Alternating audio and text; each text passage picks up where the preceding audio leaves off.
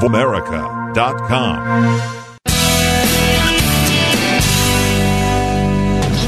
Welcome to Go Green Radio, brought to you by Covanta Energy. Reduce, reuse, recycle, rethink renewable energy and energy from waste. This program will help start you thinking about how to protect our world and its important resources. Now, here's the host for Go Green Radio, Jill Buck. Welcome to Go Green Radio. I'm your host, Jill Buck, and today is just going to be a whole lot of fun because we're going to be talking to my interns for the summer, Lauren Ivey and my own daughter, Katie Buck. Um, they got into something I'll bet they didn't plan on when they signed up to be Go Green interns. Uh, I took them to jail this week. I got uh, a chance to show them the greenest jail in America, or one of them, and it's right in our own backyard, the Alameda County Santa Rita Jail. And so we got to go for a tour. We're going to talk all about it in just a few moments. Um, I'm very excited to introduce uh, Lauren Ivey. She is my intern, my Ivy League intern, Lauren Ivey. She's a junior at Princeton University, and she's studying architecture. And she has got a really interesting uh, point of view and perspective on 21st century architecture. And she's going to talk to us about that, and then talk to us about how green jails play into her interest in green architecture. So, welcome to Go Green Radio, Lauren. It's so great to have you on. Thank you. Thank you. well, I would love for you to introduce yourself to Go Green Radio listeners to give them sort of a feel for who you are, where you're from, and help them feel like you're their uh, their new best friend on Go Green Radio. Okay. Um, well, my name is Lauren Ivey, as you already introduced me. Um, I actually grew up in California's Bay Area in Pleasanton. Um, and I'm a junior at Princeton University, as and you told everyone I'm majoring in architecture, and I'm pursuing a certificate in the Urban Studies program. That's so awesome. Now, why did you choose architecture as your major? What interests you about that field? It's actually kind of a funny story because initially, when I went into Princeton University, I was convinced that I would become a lawyer, and I wanted to major in either anthropology, sociology, or psychology. But um, I happened to take an art class my freshman spring, which was the um, the last semester of your freshman year, and I fell in love with the drawing class. So that summer, last summer, I decided to research every single major that you can have at Princeton University that was not um, pre med or science oriented. and I came across architecture and I decided that it was kind of the perfect mixture of art and design and social studies at the same time because it really does incorporate um, what I was interested in before, like the anthropology, the sociology, and the psychology aspect of what I was um, first studying. But Absolutely. it's creative. Absolutely. Now, you also are going to be studying urban studies. Mm-hmm. What exactly is that, and, and what draws you to that field? Um, well, urban studies is kind of it's basically the study of human society and the study of humans on a social scale that analyzes how humans interact in like the larger urban environment. Just watching humans as they as they live their lives in cities, in rural areas, in completely suburban areas, and urban areas, and just looking at those little interactions and how that kind of shapes different communities. Um, I I took my first urban studies class with Professor Douglas Massey, who's a sociology professor at Princeton University, and he was amazing. And I kind of just became obsessed with this very social study of humans on this giant scale. Um, he re- he wrote this book. It's called Strangers in a Strange Land, and it pretty much follows human evolution from I guess a very evolutionary standpoint, um, really just following their social nature, and then how that in how that influences their interaction in modern cities. So it was just really a, a great study that I thought it was so interesting. And then relating back to the original major that I had come into Princeton with, that I was thinking I would become a lawyer and go into anthropology, anthropology or something similar um, I realized that urban studies is the basic way to study and control human behavior because how you shape one is, one's environment really powerfully influences one's interactions with the surrounding individuals and the society at large. So, by combining my architecture major with my urban studies certificate, um, I think I did a good job of incorporating the sociology and anthropology that I was interested in, but at the same time at a creative de- design scale, which was really exciting for me. Well, and what's the difference between urban studies and urban planning? Because one of our other interns, Alexine, is studying urban planning at USC. What's the difference? Of course. Well, urban studies is obviously we're just studying the interactions, and you're kind of looking into policies or organizations and groups that would influence um, these little the little social enclaves that are created within society. And oftentimes, when you're looking at urban studies, you you take into account um, race, ethnicity, age, economic status, and you're it's almost like a statistical kind of study of humans because you're just you're pretty much just gathering as much information as you can about this specific urban area. But with urban planning, you're taking the information that you've learned from the urban studies and you're creating whatever community it is that you're deciding to create. So urban planning is kind of like the the ultimate goal of urban studies to take everything that you've learned from following people and learning about their nature and learning kind of what works in a community or an area and then building creating a little community based off of that study so it's as successful and efficient as possible. So no doubt these fields go hand in hand. And and the hope for somebody in my generation, looking at somebody in your generation, is that we would have young minds that would be planning our you know our cities and communities in the future with a bent towards sustainability. Um, I would venture to say, based on what we've seen out of you know urban planning over the last 50 years in the U.S., maybe we didn't have as much of a focus on sustainability as we could have. Um, and I don't know, you know, you're studying at one of the finest universities in the world.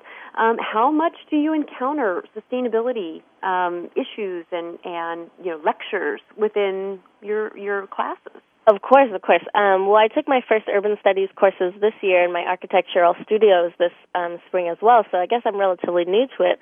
And interestingly, we didn't discuss sustainability that much at all. We had a few lectures on um, the upcoming because it is such a new popular topic these days as architecture is very important on how you could do sustainable architecture, but it definitely was not um, a major topic of interest at all. And I actually hadn't really thought about sustainable architecture and urban planning until I started your internship this summer.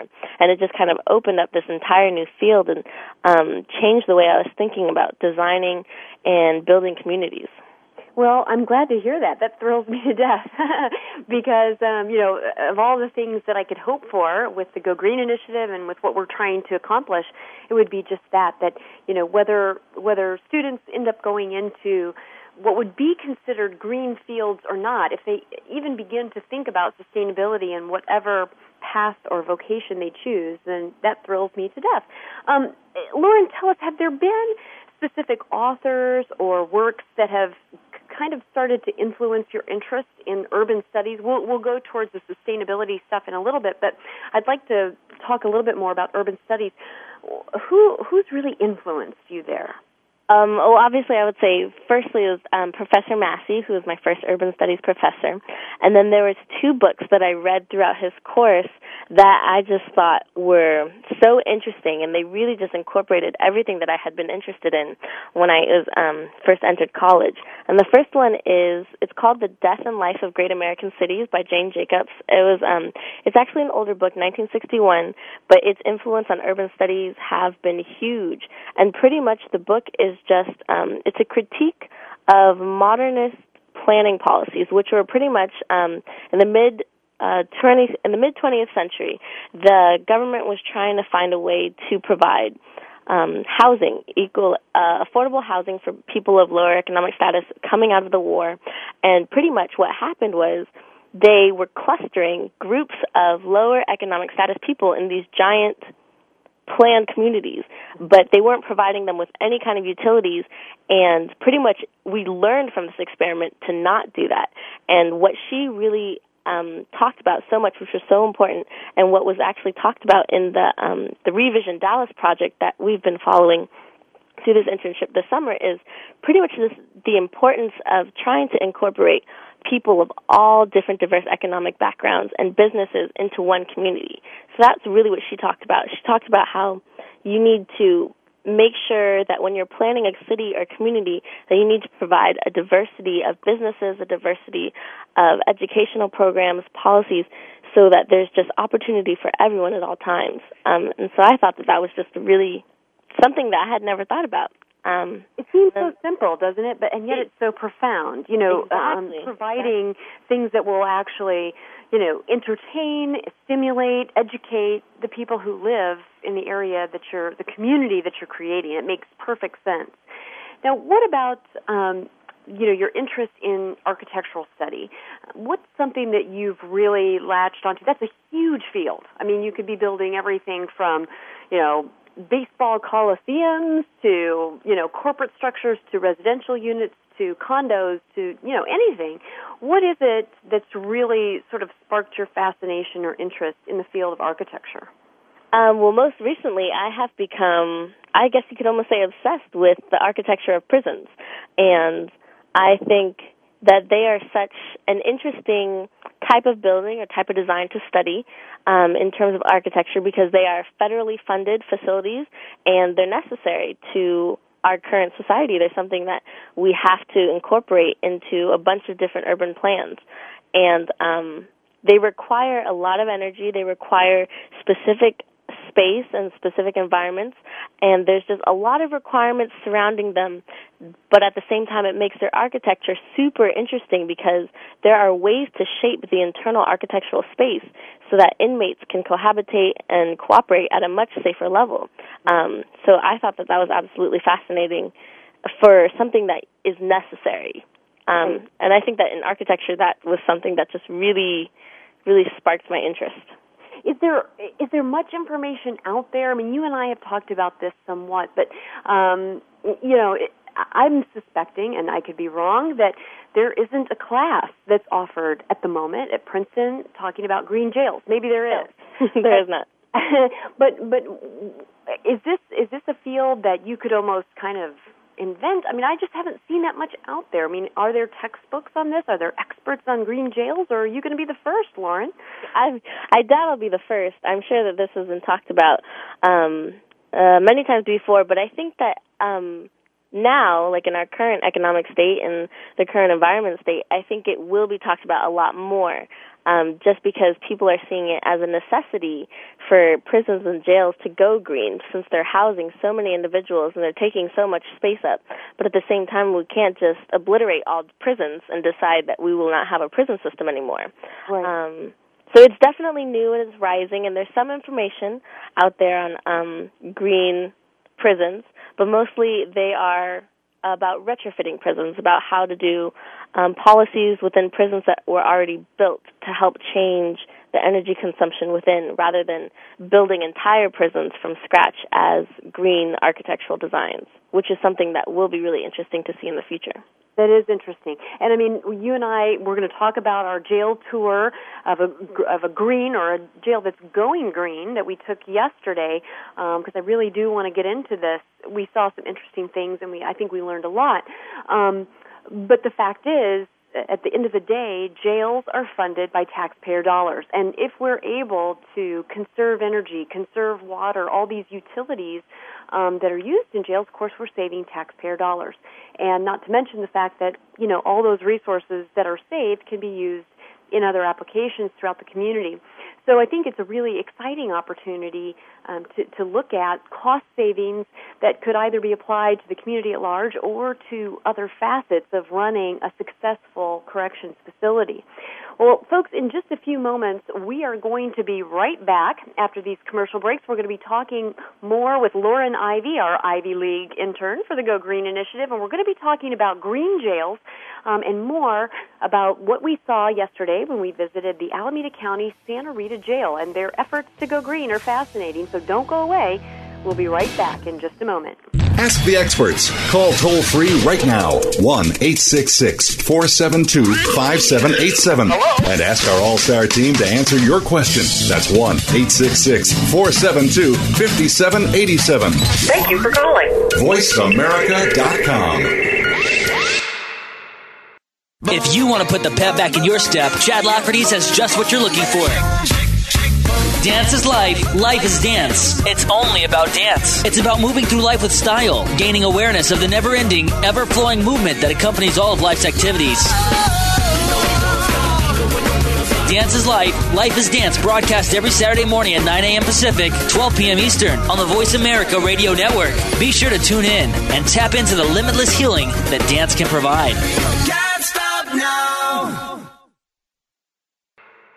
Take a wild guess. How much garbage generated in the United States today is converted into energy? Is it 26%, 43%, or 14%? Working here and around the world to produce a reliable supply of clean green energy, Covanta Energy works with communities to turn household trash into energy. Oh, yeah, that question I asked earlier? Today, only 14% of U.S. garbage is converted to energy. Just 14%. Covanta alone processes half of that municipal solid waste into renewable energy for a cleaner world. For more information about Covanta Energy, visit us today at www.covantaenergy.com. Want pure inspiration and great ideas for action? Want to become successful beyond your hopes and dreams? Then tune in to Millionaire Mentor with best-selling author, one of the world's leading women entrepreneurs, and host Luann Mitchell Halter. Luann and her guests, all masters of global inspiration, share their secrets to manifesting and positive daily mental exercise principles. From how to get affordable health care to billionaire mentality and bankrupt no more imagery. Millionaire Mentor dares you to live the life you love and love the life you live. Millionaire Mentor with Luann Mitchell Halter broadcasts each Wednesday at 2 p.m. Pacific, 5 p.m. Eastern on the Voice America channel. Millionaire Mentor, achieve your greatest heights. Have you ever thought about having your own internet talk show? Well, if you said yes, then click About Us. Then click Be a Host to get more information. Or just call Jeff Spinard at 480 294 6417. Say that again? 480 294 6417. VoiceAmerica.com.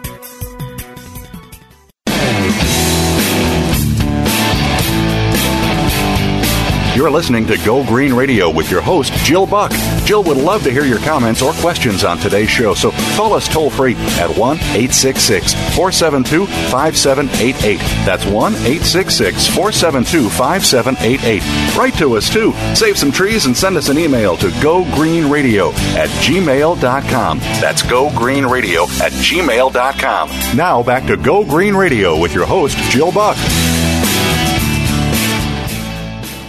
Welcome back to Go Green Radio. We're talking about going green behind bars. I'll bet you that my interns never imagined that when they signed up to be an intern for the Go Green Initiative, which is now, I'm very happy to say, the largest environmental education program in the world. We're operating on four continents in all 50 states, and people involved in the Go Green Initiative are doing great things to help schools and communities uh, live a more sustainable lifestyle my interns got to take a very unusual VIP tour of our local county jail. The Alameda County Jail in Pleasanton, or actually Dublin, California, has taken tremendous strides to go green, and my interns got to go behind bars yesterday to see how it all works. My guest right now is Lauren Ivey. She's a junior at Princeton. She's studying architecture and has a passion for green jails. Lauren, welcome back to Go Green Radio. Hi, Jill. Thank you. Well, you really got uh, to see quite a bit. We were at the jail yesterday for about three hours. Talk Mhm. to our listeners for a little bit about what you saw, and then we'll get back into how that parlays into your major in school and what you hope to do with it. But talk to us a little bit about what you saw on your visit to Santa Rita Jail. Okay, so um, the Santa Rita Jail is about 20 years old. So um, we were mo- what it, what the Santa Rita Jail is mostly looking into in, looking into right now is retrofitting a lot of its um, utilities and a lot of its policies within instead of um, kind it it isn't a fully architectural structure, um, um, a new green architectural structure. Structure. It's not that. It's uh, using new policies and programs, which is very exciting, and it's definitely a step in the um, right direction for going green, especially as it relates to the prison system. Right. Um, the three main things that we looked at, at on our tour yesterday were we looked at the hydrogen fuel cell, which was, I believe, um, it opened in 2006. Yep, I was there. It was really cool when they flipped the switch. That was pretty revolutionary. And I think actually the hydrogen fuel cell at the Santa Rita jail was the first hydrogen fuel cell that was operational in the state of California. That was big news. But go right ahead. You were telling us. Oh, we looked at the hydrogen fuel cell, which was it pretty much produces energy for all of the prison. And for such a huge prison, it was relatively small, which kind of surprised me. It's like this little hydrogen fuel cell system, and uh, to be honest, I don't know much about uh, chemistry or that kind of physics, but it looked pretty nifty. Um, and then the it's second clean, don't you think? I mean, that's one of the things that strikes me. Exactly. When you think of a power plant, and really that is, it's a little power plant, and it is small. It's about the size of a little woodshed or something, maybe a little bit larger than that. But um, it, there, there was no dust, there was no smell, um, and when you think of generating enough electricity to power about 60 to 80 percent of a 4,000 person structure, um, I I would expect air pollution, and there just there wasn't any. It was amazingly clean. It was very clean, and it it smelled great. The whole area didn't smell anything like a power plant. yeah, it was amazing. It was amazing. Now, what else did you see? Um, the, I think the second and probably the actually one of the most important facets of the facility that we looked at were the solar panels um, on the roofs of the entire prison, which was really exciting because uh, let's see, they had the they were set on the roofs of um, all the little housing units of the prison, and they provide about 30% of the energy for the prison. And we went yesterday, and it must have been maybe high 90s, possibly low hundreds, and they were telling us on our tour that they were probably back feeding into the energy system just because of all the energy that they were creating just from solar power, power alone. And um, they also told us, that, which was super exciting, that on a blackout they could provide their own energy for up to three days. Yeah, pretty amazing. And you know, I mean, that's really important for security purposes. If you have 4,000 inmates in a you know a, a community where within easy walking distance you've got a pretty huge population um, if there were some sort of natural disaster earthquake what have you um, you know you really don't want to have to move those prisoners around any more than you have to and so if it's self sustaining particularly when it comes to energy use that's pretty important and and so they were able to do that with a combination of many energy systems but i thought that was pretty i mean when you're talking about becoming an architect. I mean, that's that you know duplicity of of energy and utility is important for a jail or a hotel or a school or any structure that you're building. Yeah, and I what I really liked about the solar panels is they seemed relatively easy to um to apply to the facility. They pretty much were just on the roof and they were actually recyclable. So whenever they had to replace them, they weren't um adding waste to the environment, which I thought was really great. And I just see these solar panels as something that you can apply to any structure um, to help conserve energy and just use our natural resources instead of fossil fuels that are um, just building up the atmosphere. Absolutely. And you know, this particular jail facility is is not unlike others. You know, you don't usually find jails um you know out in the woods, although there are some, but typically because of security purposes, brush and and woods are going to be cleared away from the jail so that you have open skies which means that the sun can shine right on top of the roof without any encumbrance except maybe clouds or nighttime you know? So um i think that that's actually kind of a unique feature of a lot of correctional facilities.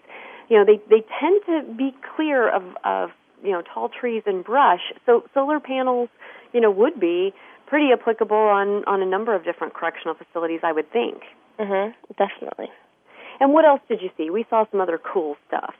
Uh, we were able to actually go into one of the or the laundry room of the prison, um, and they took us. They were uh, friendly enough to take us to the laundry room and kind of show us the whole water system that they use for just the laundry because they had about um, I think maybe 4,000 prisoners, and they have to provide laundry for that many prisoners. So these machines are running constantly, continuously.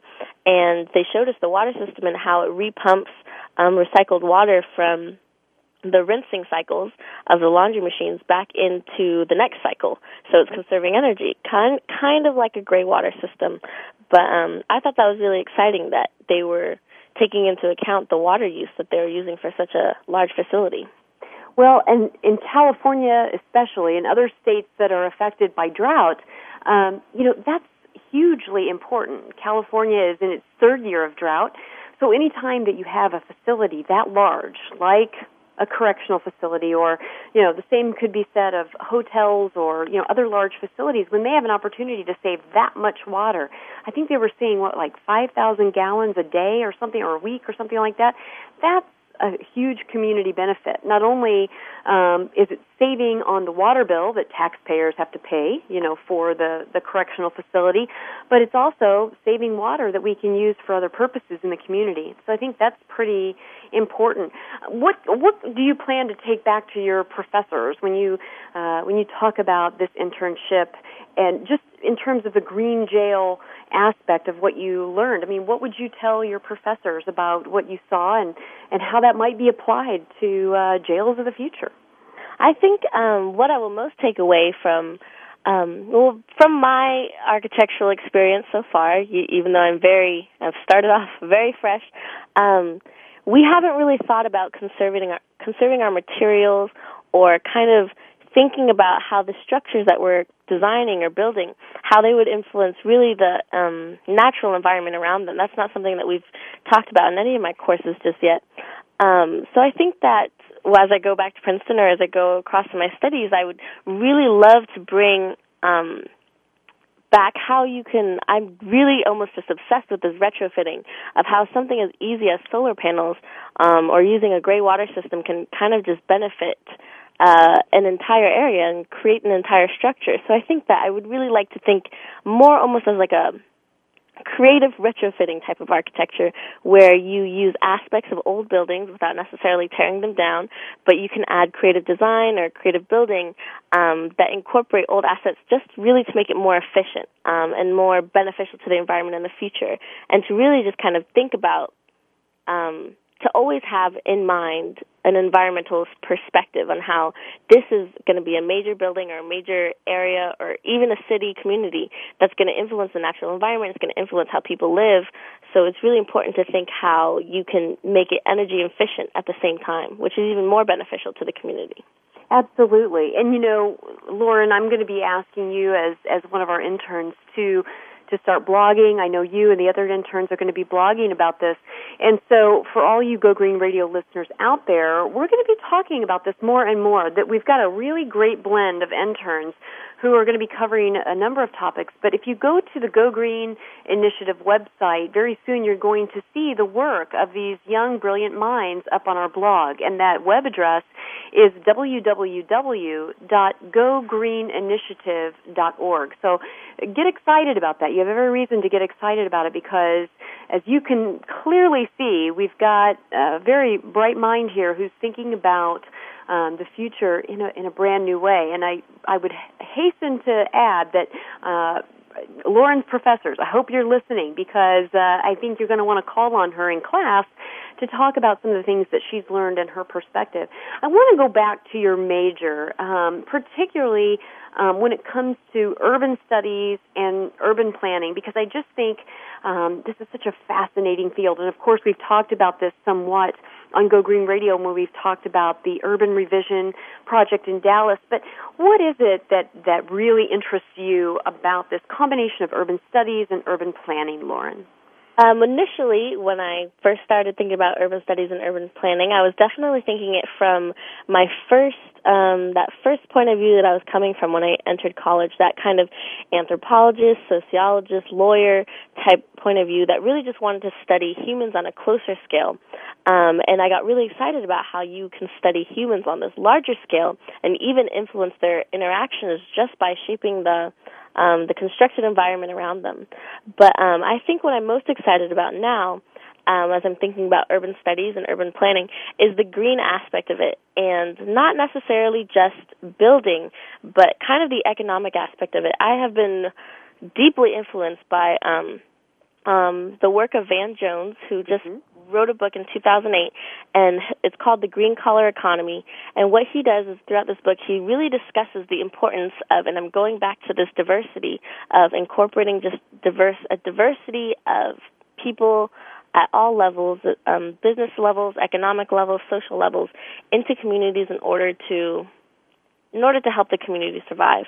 Um, and what he really argues is that in order for us to go green, for the United States as a nation to go green, we need to incorporate the lower rungs of our economic people, um, the lower the people of lower status, we need to incorporate them successfully into our economy now so that as we move forward with this new green economy, we could kind of move, we could mobilize at a much faster and more successful rate that will just um, pretty much break our reliance on fossil fuels.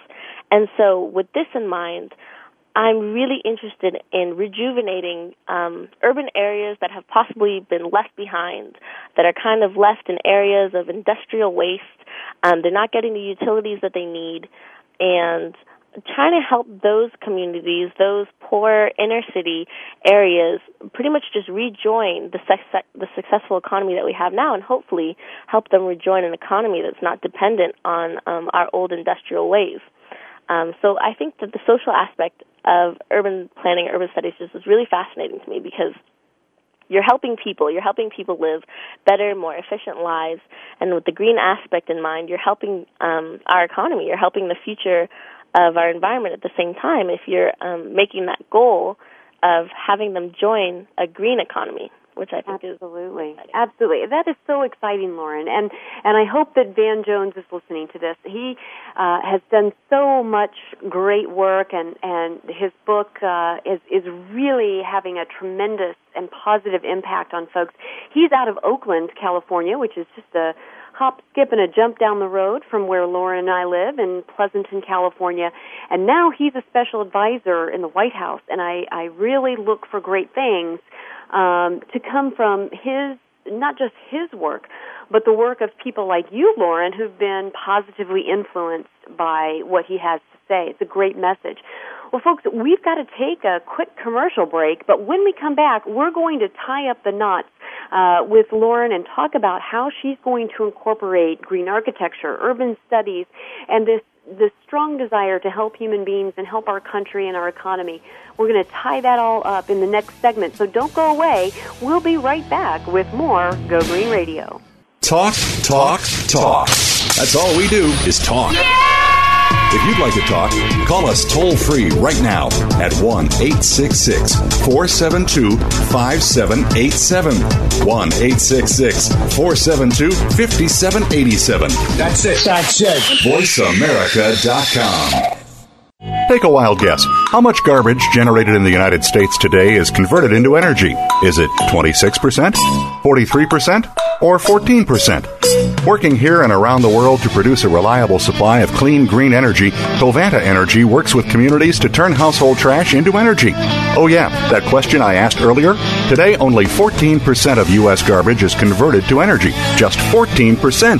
Covanta alone processes half of that municipal solid waste into renewable energy for a cleaner world. For more information about Covanta Energy, visit us today at www.covantaenergy.com. And we're back. Bob from Scranton, you're on the air. Hi, Ted. Love the show. Long time listener, first time caller. Thanks, Bob. Is there a special someone out there you'd like to talk about? There is, Ted. I recently lost a very big part of my life. You'd been together a long time? Since college. This is for my belly, my paunch, my spare tire. I know we had some good times. God knows I'll never forget that night in Albuquerque with the burritos. It's never easy to lose something that's been such a huge part of you, Bob. Where'd the magic go? Well, I'd recently begun taking the stairs more and more instead of the elevator, and then we started seeing less and less of each other. One day, it was just gone. Small step number 67. Take the stairs instead of the elevator or escalator. It's just one of the many small steps you can take to help you become a healthier, well, you. Get started at www.smallstep.gov and take a small step to get healthy. A public service announcement brought to you by the U.S. Department of Health and Human Services and the Ad Council. Ask the experts. Call toll free right now 1 866 472 5787 and ask our All Star team to answer your question. That's 1 866 472 5787. Thank you for calling. VoiceAmerica.com.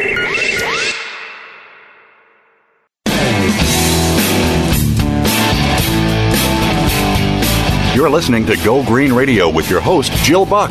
Jill would love to hear your comments or questions on today's show, so call us toll free at 1 866 472 5788. That's 1 866 472 5788. Write to us too. Save some trees and send us an email to gogreenradio at gmail.com. That's gogreenradio at gmail.com. Now back to Go Green Radio with your host, Jill Buck.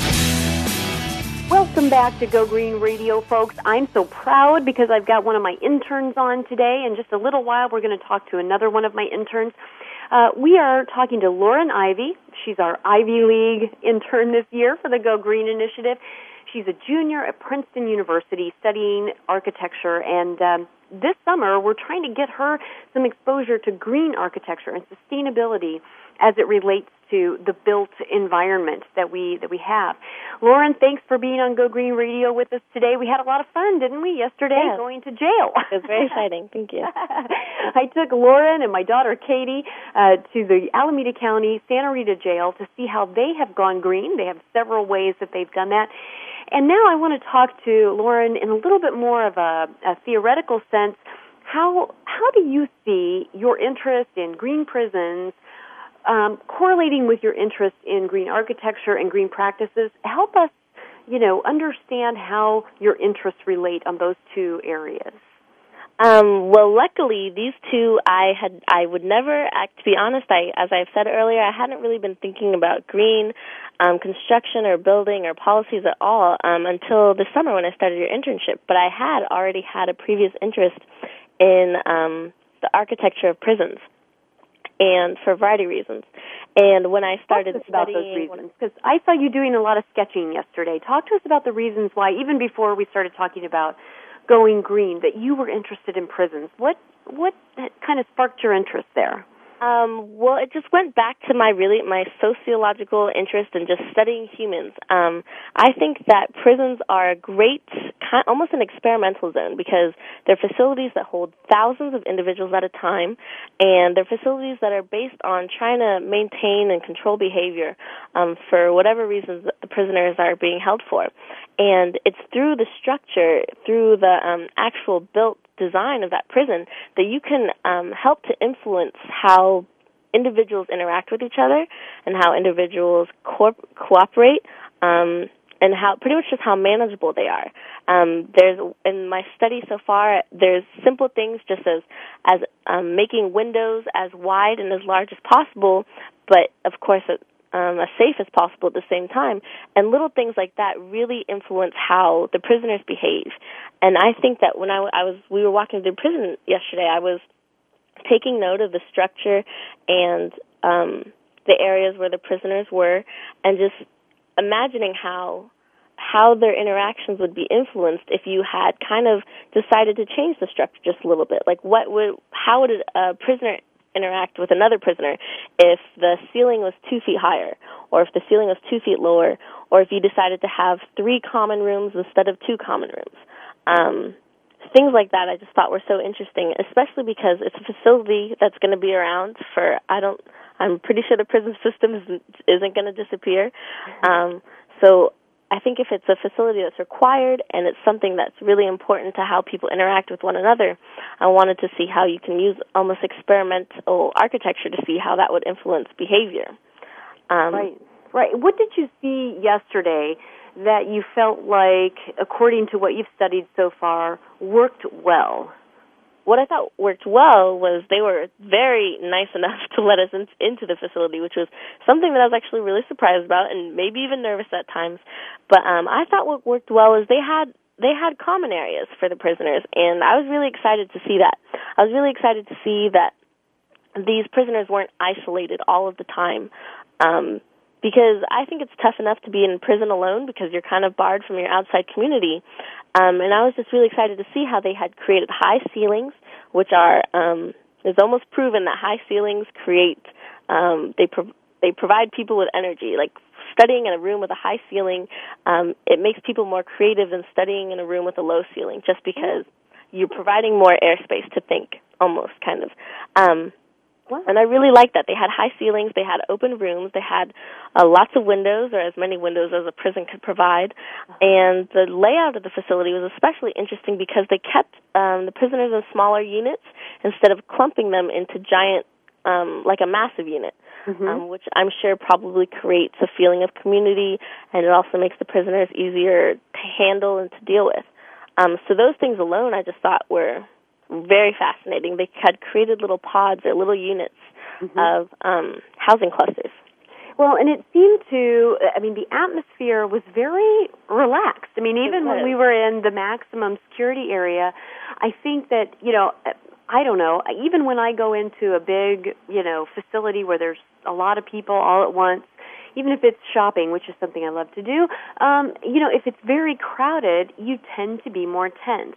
Exactly. The way that this prison was laid out, you never really got that sense, and everybody seemed to be pretty relaxed just because people were grouped in very manageable you know areas and sizes and you know it's very different than what you might imagine of a like an Alcatraz where you know you could hear all this yes. noise and banging clanging around. It wasn't like that at all. No, it was very nice.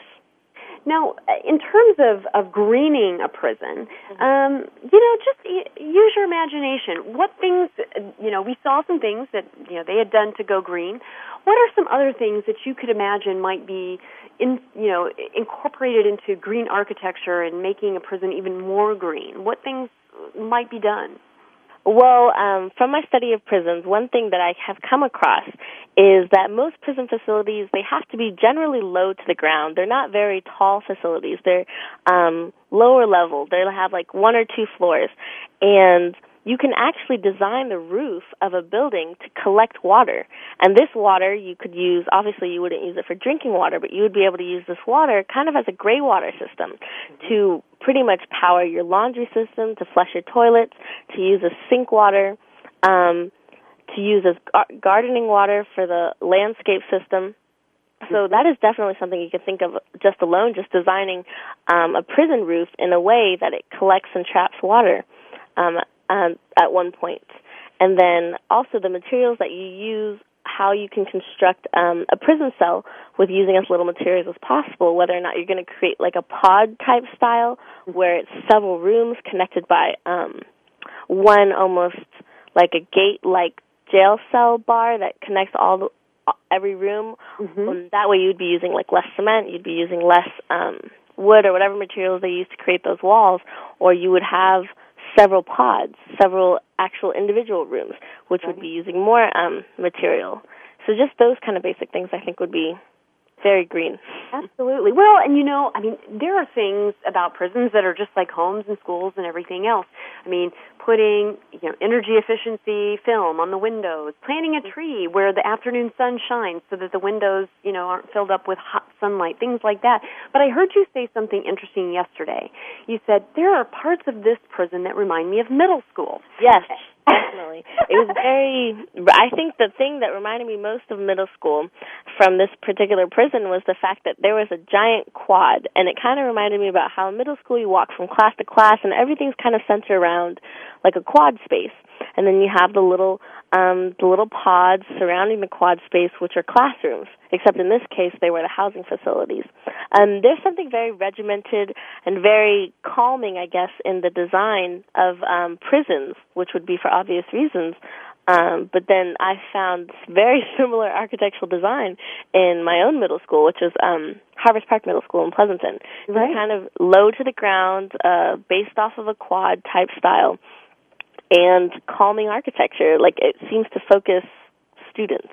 You're right, right. Well, and so the lesson that I took from that, and uh, you know, I learn, uh, I learned so much more from my interns than I could ever teach you. But the lesson I took away from your comment was, if we can find ways to green schools, if we can independently find ways to green prisons, uh, the lessons learned can be you know replicated across various types of structures. Of I think sometimes we have a tendency in our you know academic environments to be very pigeonholed, um, and whether you're studying engineering or architecture or any other field, you tend to get very hyper focused on a certain pigeonhole.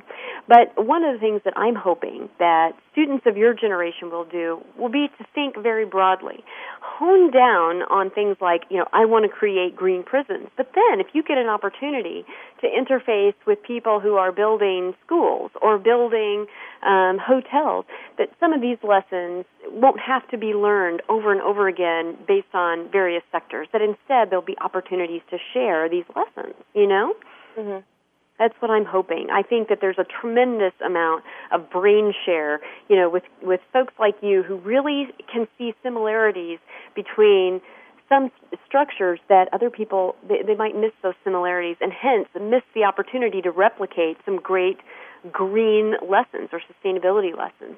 I would venture to say there aren't a lot of folks who would think about you know, a middle school and a prison in the same thought. But you were absolutely spot on when you recognized that. And so if we learn some green lessons at the middle school or learn some green lessons at prison, then we should be sharing those great ideas. And and it really comes from, you know, people like you, Lauren, and this is what excites me so much about working with young interns just like you, is that you you aren't siloed in your thinking. Your thinking is so open and so broad, and I hope you never, never lose that.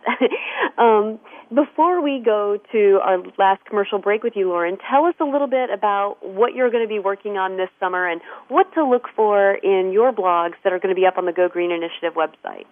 Of course. Um, well, this summer, uh, so far, I'm planning on continuing following green prisons.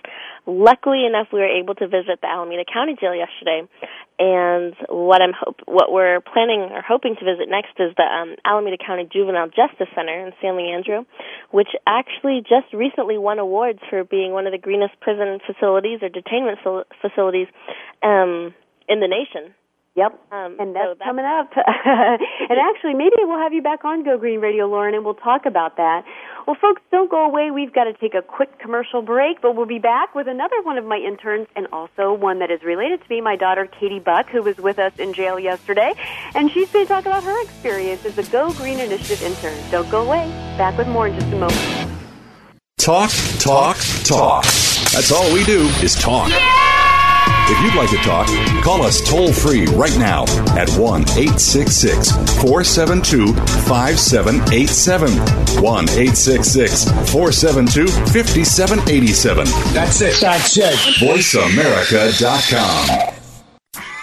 Hey, how you doing? Educational videos, top quality, right here. You'll never hear anyone selling education on the street. Yo, what's up, baby? Want to learn some history? I got live learning, beautiful books inside. And don't expect anyone to just offer you an education. Who needs a high school diploma, huh? And fortunately, you can't buy a diploma from some guy with a briefcase. But there is one way you can get the educational skills you and your family need for free with free family learning programs.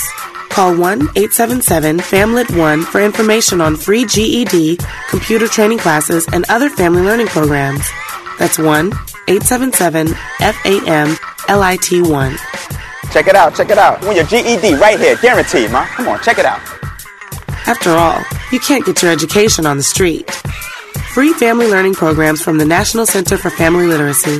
The first step to a better life. Brought to you by the National Center for Family Literacy and the Ad Council. Take a wild guess. How much garbage generated in the United States today is converted into energy? Is it 26%, 43%, or 14%? Working here and around the world to produce a reliable supply of clean green energy, Covanta Energy works with communities to turn household trash into energy. Oh, yeah, that question I asked earlier? Today, only 14% of U.S. garbage is converted to energy. Just 14%. Covanta alone processes half of that municipal solid waste into renewable energy for a cleaner world. For more information about Covanta Energy, visit us today at www.covantaenergy.com. News, opinion, your voice counts. Call toll free 1 866 472 5787. 1 866 472 5787. VoiceAmerica.com.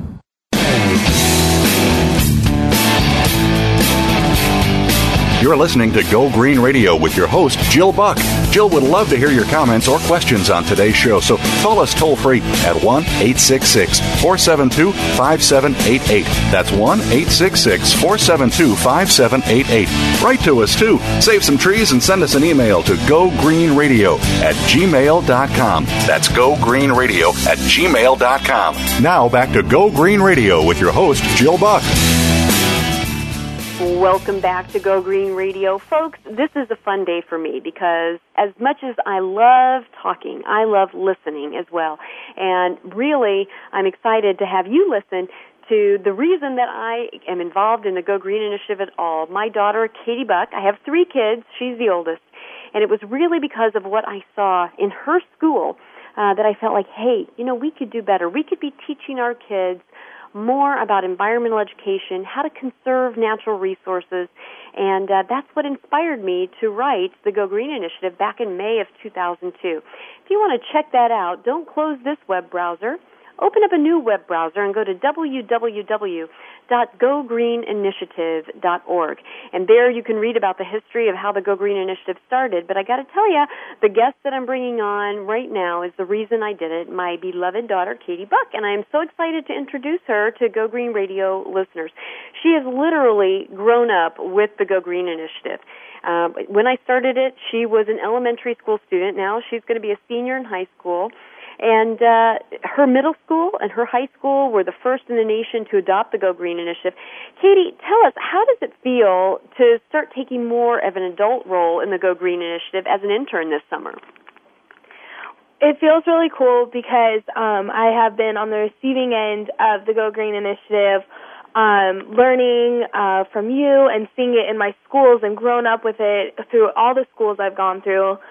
Um, and now I get to develop um, ideas to help other people learn what I have learned. Um, I love researching and learning new things um, that I get to put onto my blog, and now I get to talk on the radio and I am so excited that she is. Um, Katie has really gotten to do some fun things over the years. Um, when her friends were going to Disneyland for spring break, I took her to a landfill. When her friends were off at uh, baseball games in the summer, I took her and her brother and sister to a recycled paper mill. She has gone on a lot of Go Green field trips, and yesterday was no exception. She got to go with me to jail, and you know I've got to say I never thought in a million years that I would say, you know, of all the mother daughter trips I could take, I'd be taking my daughter to jail. But uh, it actually was a great trip. And uh, Katie, tell us what did you expect to see when I told you that we would be looking for evidence that the Santa Rita jail was going green? Well, I I was expecting to see maybe some recycling bins, but there was so much more than that. Not only were there like recycling bins around every corner, you know, we got to see the hydrogen fuel cell that produces 80% of the jail's electricity, and I also got to see um, lots of the solar panels on the roof. Yeah, that was pretty cool. Um, I probably should have told our interns not to wear heels and pantyhose and nice clothes, although we did. But we had to do some serious climbing to get up on the roofs to see the solar panels. Um, tell our listeners what it was like when you got up on the roof of the jail and you saw the solar panels up on the roof. Well, yeah, it was definitely a challenge getting up there, getting up the ladder, but once we got up there, it was so cool. The solar panels were pr- pretty much covered the roof. They actually have 9,000 solar panels on the roof, which is like more than three acres, which I thought was so cool. Um, it was cool also to learn that they produce 30% of the jail's electricity. So the jail was completely self-sufficient because of the hydrogen fuel cell and the solar panels. Well, and what I think is so interesting about the way that the jail has done this is that, you know, a lot of taxpayers may say, hey, I know how much solar panels cost, or I know how much a hydrogen fuel cell costs. You know, we shouldn't be doing that at, at county facilities. But the fact is, the way that the jail has been accredited, and this is really due to the long time Alameda County uh, sheriff, Charlie Plummer, he was able to get some uh, really avant-garde pu- public-private partnerships so that between uh, Chevron Energy Solutions and Pacific Gas and Electric, um, the cost to taxpayers was pretty much nil in order to put these solar panels in and the hydrogen fuel cell in. These were public-private partnerships, and yet the public reaped the benefit of saving on electricity costs. I mean, it really is taxpayers who bear the burden of that. But thanks to the foresight and the visionary leadership of Sheriff Charlie Plummer, the taxpayers were able to receive the benefit of lower electricity costs at the jail, even though they weren't actually paying for the solar panels and the hydrogen fuel cell, um, which have turned out to be tremendously successful projects. Um, now, Katie, you got to go into the laundry room and see the recycled water system. Um, we weren't looking at that from behind glass or from behind bars. We were right in the middle of it, weren't we? Talk to us about that experience. Well, I got to see, you know, all the like huge washing machines and all the piping that transfers the water back through to be used again. So, you know, when I saw that, I was like, wow, that probably uses a lot of water. But then they took us back to where the piping was and they showed us how the water gets to be reused again. And I thought that was really cool because seeing, you know, for 4,000 inmates, that's a lot of laundry and a lot of water. So it was really cool to see how they recycled the water so they weren't just wasting water. Yeah, that was pretty amazing. And and as I mentioned before, California is in its third year of drought, and and we're asked being asked to you know watch how much we water our grass and how much we wash our cars. And I'm happy to say I am respecting the drought. My van is a dirty mess. My minivan could really use a bath. How about it, Katie? And uh, but we're respecting the drought in our family. So um, that was that was really innovative, and I don't think that the county sheriff's office gets enough credit and enough publicity for doing their part to actually, you know, save water here in California. And I, I hope that other huge institutions like other county jails, we've got 52 of them in California and across the nation, are doing all they can to conserve water and other natural resources. Now, Katie, of course, is my intern. She's also my daughter, and I'm very proud of her. Uh, she attends Amador Valley High School, which, as I mentioned before, was the very first high school in the nation to be a Go Green Initiative school. She's the section leader for the tubas in her school's marching band, and their marching band actually does quite a bit of recycling for the school. Uh, Katie, tell us, how do you feel about the band's role in helping your campus go green? Well, we have a huge role, it seems like to me, because it seems like every week that we go to collect water bottles, there's more and more and more bottles.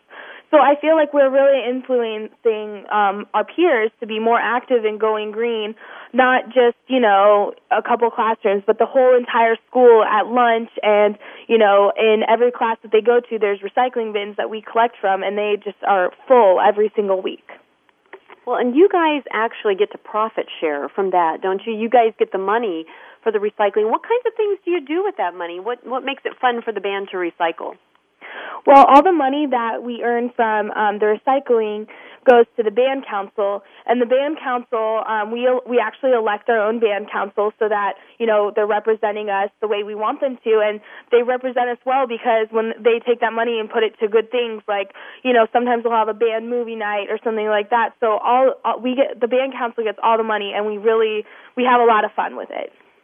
Well, one of the things that I think is so important um, in doing these kinds of things, and this is a lesson for anybody who's asking a campus or other segment of the community to recycle, is you know when you collect their plastic, paper, aluminum, what have you, if you can take some of that money and put it back into things that the community wants, whether it's a school campus and they want fun activities, or whether it's an office environment and they want, you know, something great for the break room, when they can see that recyclables have value, that by separating their recyclables from the garbage, they can actually earn money to buy things that they want, uh, it's much less likely that students or your office mates are actually going to put those valuable recyclables in the trash. And I think that uh, Katie's band is just one great example of teaching the kids the economics of recycling.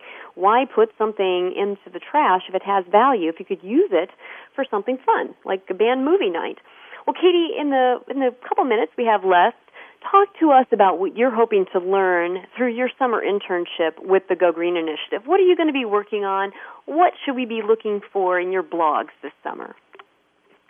Well, there's a lot of stuff that I hope to, um, you know, learn this summer. Uh, my blogs, you know, I actually just put up my uh, first blog this week um, on the jail, um, on the jail trip and that was really fun. That was a really cool first experience for me.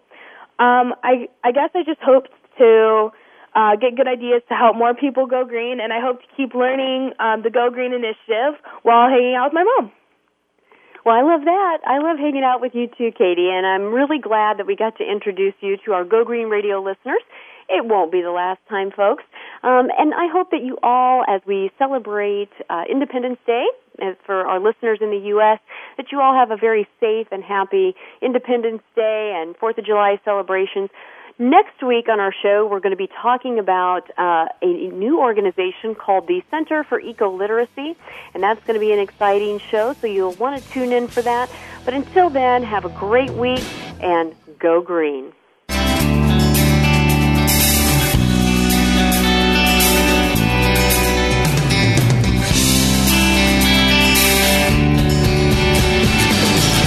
Did you get some terrific ideas from today's show? Please join us for more next Friday at 9 a.m. Pacific Time, noon Eastern Time. It's Go Green Radio with Jill Buck here on Voice America. Go Green Radio is proudly sponsored by Covanta Energy, a leader in providing renewable energy solutions for a cleaner world.